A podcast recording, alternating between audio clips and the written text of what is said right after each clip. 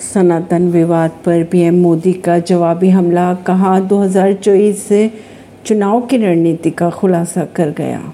PM Modi ने आज फिर सनातन धर्म विवाद को लेकर विपक्ष को घेरा। दूसरी ओर डीएमके लगातार इस विवाद पर बैकफुट पर जाती नज़र आ रही है। आखिरकार वे कौन से कारण हैं, जिसके चलते बीजेपी को लगता है कि आगामी लोकसभा चुनाव में यह मुद्दा उनके लिए अगर साबित हो सकता है। बीजेपी बखूबी जानती है कि इस मुद्दे पर लगातार हमलावर होने से इंडिया गठबंधन में फूट पड़ सकती है।